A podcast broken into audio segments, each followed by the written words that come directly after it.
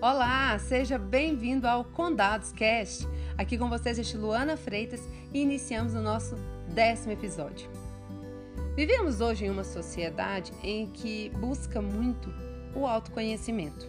Uma sociedade onde o índice de depressão está altíssimo, onde o índice de ansiedade e crises de pânico também. Vivemos um ano atípico por causa de uma doença e isso apenas agravou a situação. Mas quando a gente fala autoconhecimento, é um processo que todos nós vamos passar, se já não passamos. E eu acredito que esse processo ele não tem fim. Afinal, somos seres complexos que estamos sempre tentando entender algo a mais, compreender algo a mais. Então, o assunto de hoje é a autorresponsabilidade. Algo que exercemos a todo momento, porque a todo momento fazemos escolhas. A todo momento temos que decidir qual caminho seguir, para que lado ir. Para isso, geralmente, eu diria que a gente precisa saber aonde a gente quer chegar, senão a gente vai ficar andando em círculos e não vai sair do lugar.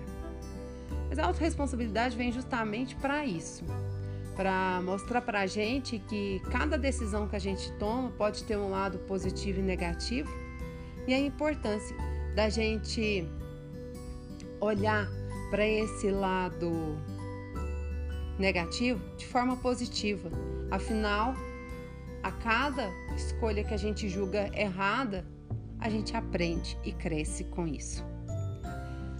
E aí eu costumo dizer que quando a gente fala em autorresponsabilidade, a gente deve olhar com carinho para a gente e escolher ser uma criança grande ou realmente se tornar um adulto. Afinal, ser adulto é desafiador, a gente tem várias responsabilidades, obrigações e, as, e a vida nos cobra isso a todo momento. Mas a autorresponsabilidade, ela vem nos convidar a ser o ator principal da nossa história e não mais o coadjuvante. A parar de ser vítima, a parar de buscar culpados e desculpas pelas escolhas erradas que fazemos. É a gente buscar em cada escolha ou tentativa a tentativa do nosso melhor. É, quando não praticamos a autorresponsabilidade, buscamos algo ou alguém para culpar por tudo que não dá certo na nossa vida. E geralmente os primeiros que a gente pega são os nossos pais né? Porque a gente vai tentar culpar a forma como eles nos criaram ou algo que eles fizeram. Ou então a gente tenta culpar os nossos filhos, porque depois que a gente teve eles, o trabalho é muito maior, o tempo é mais escasso. Ou a gente culpa o chefe porque ele não reconhece o nosso trabalho, ou porque ele não nos motiva, ou culpamos o governo que não olha para a gente, que só sabe roubar, e etc, e etc, e etc. E a vida sempre poderia estar melhor, caso algo ou alguém não fizesse isso ou aquilo. Mas é justamente aí que devemos virar a chave, porque ser vítima não muda a vida e não nos proporciona crescimento. Somos responsáveis por nossa vida. Quando culpamos nossos pais, devemos pensar que é graças a eles que somos o que somos. Eles são humanos, erram querendo acertar, fazem o melhor que podem. Então, cada escolha que fazemos nos proporcionou chegar onde estamos e fez com que a nossa história fosse única. Então, quem escolhe somos nós. Nós devemos buscar o que desejamos, saber onde queremos chegar. Então eu vou deixar aqui para vocês cinco dicas para você pegar as rédeas da sua vida e para você não cair na armadilha do vitimismo. A primeira é o autoconhecimento. Hoje em dia temos inúmeras ferramentas e tipos de terapias disponíveis para termos conhecimento de quem somos e termos clareza de onde queremos chegar. E podermos escolher de forma mais assertiva o que desejamos. A segunda é sem mais desculpas. Para de justificar e culpar as pessoas pelo que não deu certo. Olha, rebobina a fita e ver onde você poderia ter sido melhor. O que, que você poderia ter feito diferente. Para de ficar contando mentirinhas para você mesmo. Olha, um exemplo aqui de como que a gente pode tomar essa rédea e parar com as desculpas é quando a gente tem um compromisso e chega atrasado. Se a gente tem um compromisso, a gente sabe o horário dele, a gente se programa e se planeja para estar tá lá naquele horário. Até pela forma de respeito que a gente tem pelo outro que está lá nos aguardando. E a gente não sabe se o pneu do carro vai furar ou se vai ter algum acidente no meio do caminho. Então, sair de casa cinco minutos antes para estar tá lá no local não é uma forma para você depois falar, nossa, ai, mas que eu atrasei e, e arrumar isso como desculpa. Porque às vezes esses cinco minutos geralmente nem ia dar para você chegar no horário mesmo.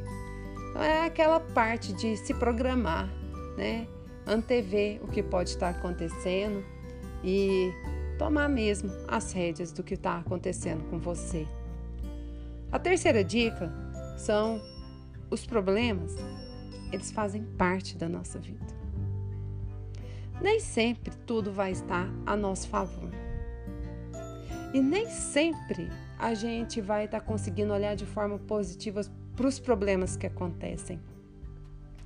Mas tá aí uma coisa que a gente tem que trabalhar para enxergar o lado positivo do que é ruim. Porque ele sempre vem para fazer a gente crescer, para nos auxiliar a ser pessoas melhores, a amadurecer. E aquela sensação de, nossa, eu superei esse obstáculo que estava na minha frente, ela é muito boa, né? E é como se a gente estivesse subindo mais um degrauzinho da escada. E, e, esse degrau, essa subida, é muito prazerosa. A quarta dica é que ninguém é juiz. Gente, a gente vive numa sociedade onde a comparação com o outro chegou, chegou não, passou do limite. Né? A gente está o tempo todo se comparando, principalmente por causa da internet. E esquece que cada um é único. Esquece que somos pessoas diferentes. Nós somos diferentes. E muitas vezes ficamos criticando o outro ou julgando, apontando o dedo, falando se ele está certo, se ele está errado pelas escolhas que ele faz. E, gente, cada um escolhe conforme a sua história, conforme a sua vivência. Com certeza, cada pessoa em cada escolha fez o que achava ser melhor, o que dava conta de fazer naquele momento. Então, parar de ficar né, julgando, se comparando, sair dessa armadilha da vida, né? Parar de achar que pode julgar o outro. E a quinta dica é para você ter um plano de vida. Né? Um plano de vida ele nos motiva, ele nos faz querer ser cada dia melhor, ele dá fôlego, ele dá ânimo de vida para a gente conquistar os ideais que a gente tem a gente deve sonhar, a gente não, nunca deve parar de sonhar e não, não ligar para se esse sonho é grande ou pequeno ou se ele é grande demais. Nenhum sonho é grande demais. Nada é impossível na vida. E quando a gente quer, a gente vai construir, né? Etapa por etapa para conseguir alcançar esse sonho maior. Nunca duvide disso. Nunca duvide da sua capacidade. Então, assim, quem ou o que está te motivando a ser melhor? É, o que está fazendo assim você levantar aí da cama e buscar e correr atrás para alcançar os seus ideais? E muita gente pode estar se perguntando assim, tá bom, e o que que isso tem a ver com a empresa? Que que isso tem a ver com a empresa? Tem tudo, tudo a ver. Porque a empresa, ela é um conjunto de pessoas e nós, como pessoas, formamos essa empresa. E se nós somos pessoas melhores, essa empresa vai ser uma empresa melhor. Então, nunca esqueça de tentar ser melhor sempre, Porque você sendo melhor, você contagia as pessoas que estão ao seu redor a querer serem melhor também. Isso faz com que a sua empresa cresça cada vez mais. Eu busco ser melhor para servir o outro melhor. É isso. Espero que tenham gostado. Espero que consiga fazer vocês refletirem um pouco sobre isso. Um grande abraço e até o próximo episódio.